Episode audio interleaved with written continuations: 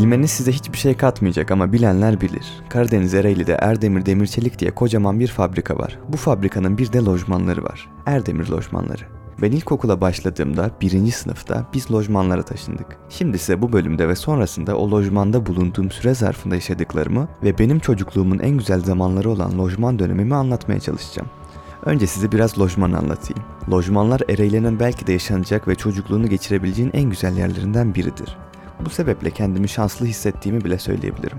Bunun tek sebebi lojman değil elbette. İçindeki insanlar da çok büyük yer teşkil ediyor. Lojman içerisinde iki ilkokul, iki de lise barındırıyor.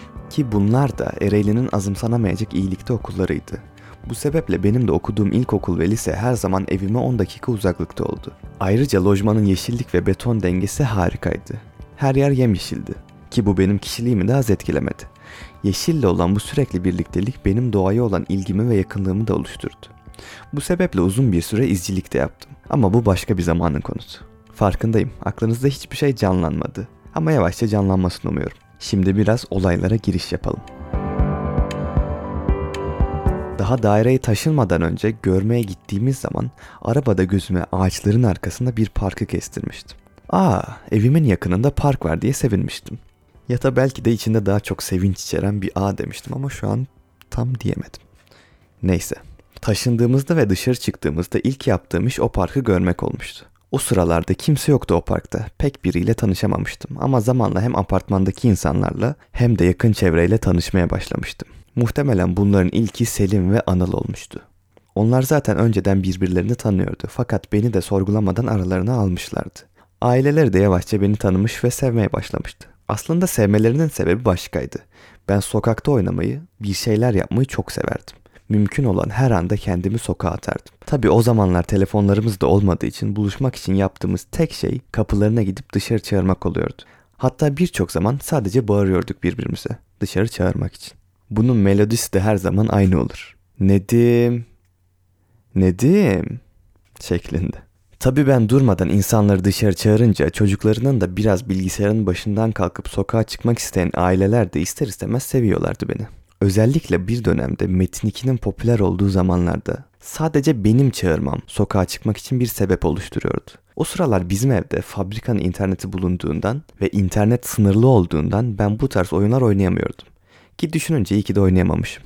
Ben böyle anlatıyorum ama ne zaman dışarı çıksam da birilerini bulamıyordum. Bazı zamanlar tek kaldım, tek başıma ağaçlara çıktım ve lojmanın bilinmeyen yerlerini, bilinmeyen meyve ağaçlarında keşfe çıktığım çok oluyordu. Ağaç demişken şunu da söylemek isterim. Ben o kadar çok ağaca çıkmayı severdim ki, mütevazi olmak gerekirse bu konuda o kadar iyiydim ki bana mahallede maymun bile derlerdi bir zamanlar. Tabi tarzan demelerini tercih ederdim ama maymun yapışmıştı o sıralar ağızlarına. Mesela en başında bahsettiğim parkta kocaman bir kiraz ağacı vardır ki hala var. Millet bazen futbol oynardı. Fakat ben futbol oynamayı çok sevmediğim için genelde o kiraz ağacının en tepesine çıkardım ve etrafı izlerdim. Meyveler olduysa biraz da atıştırırdım tabi. O zamanlar kimse çıkamazdı o kadar tepeye. Hatta ne zaman bir büyük gelse ve beni o kadar yüksekte görse korkardı bana seslenirdi. Oğlum in aşağı bir şey olacak derdi. Neyse ki annem beni bu durumda pek görmedi. Yoksa çok korkardı belki de izin vermezdi. Yani izin vermese muhtemelen çıkardım yine ama neyse. Sonuçta kim görecek ki? Kiraz ağacı demişken size biraz bu ağaçtan bahsedeyim. Dediğim gibi çok büyük bir ağaçtı ve yazları da çok fazla meyve verirdi. Her ne kadar kirazları çok lezzetli olmasa da. Genelde insanlar o kadar yükseğe çıkamadıkları için ve en güzel pişmiş meyveler de o kısımda olduğu için bir sistem geliştirmiştik. Ben en tepeye çıkıyordum ve altıma 2-3 kişi yerleştiriyordum. Ve en aşağıda da ağaçta olmayan bir kişi bekliyordu. Ben bir sürü kirazın olduğu bir dal kırıyordum ve aşağı bırakıyordum. Benim bir altımdaki de tutup aşağı atıyordu. Onun altındaki de bir aşağı. Ve en aşağıdaki kişi de kirazları genelde kaydıran üstünde biriktiriyordu. Yeterince kiraz topladıktan sonra hepimiz iniyor ve hayvan gibi yemeye başlıyorduk. Ama yerken çekirdekleri asla atmazdık. Bütün meyveler bittikten sonra herkes ağzında biriktirdiği çekirdekleri sırayla tükürürdü ve en fazla biriktirebilmiş olan da kazanırdı. Ne mi kazanırdı? Pek bir şey değil. Sadece kazanırdı.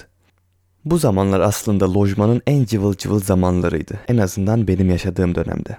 Sokakta 15'ten fazla kişi bir arada bir şeyler yapabiliyorduk. Sonra yavaşça bu insanlar azalmıştı, taşınmıştı ve çok daha az kişiye düşmüştük. Ama yine de çekirdek grup her zaman kalmıştı neyse ki. Son olarak bir şey daha anlatmak istiyorum. Dediğim gibi lojmanda birçok meyve ağacı vardı. birkaç kere topladığımız meyveleri lojmandakilere sattığımız bile oldu. Yani bahçendeki meyveleri toplayıp sana satmak gibi bir şey aslında. Sadece biraz büyük bir bahçe o kadar. Tabii ki bu işten çok para kazanamadık ama yine de paraya olan erişimimiz çok kısıtlı olduğu için kazandıklarımız yemek çok zevkli oluyordu. İşte bir gün çıkmadan önce evden arakladığım buzdolabı poşetlerini ceplerime tıktım.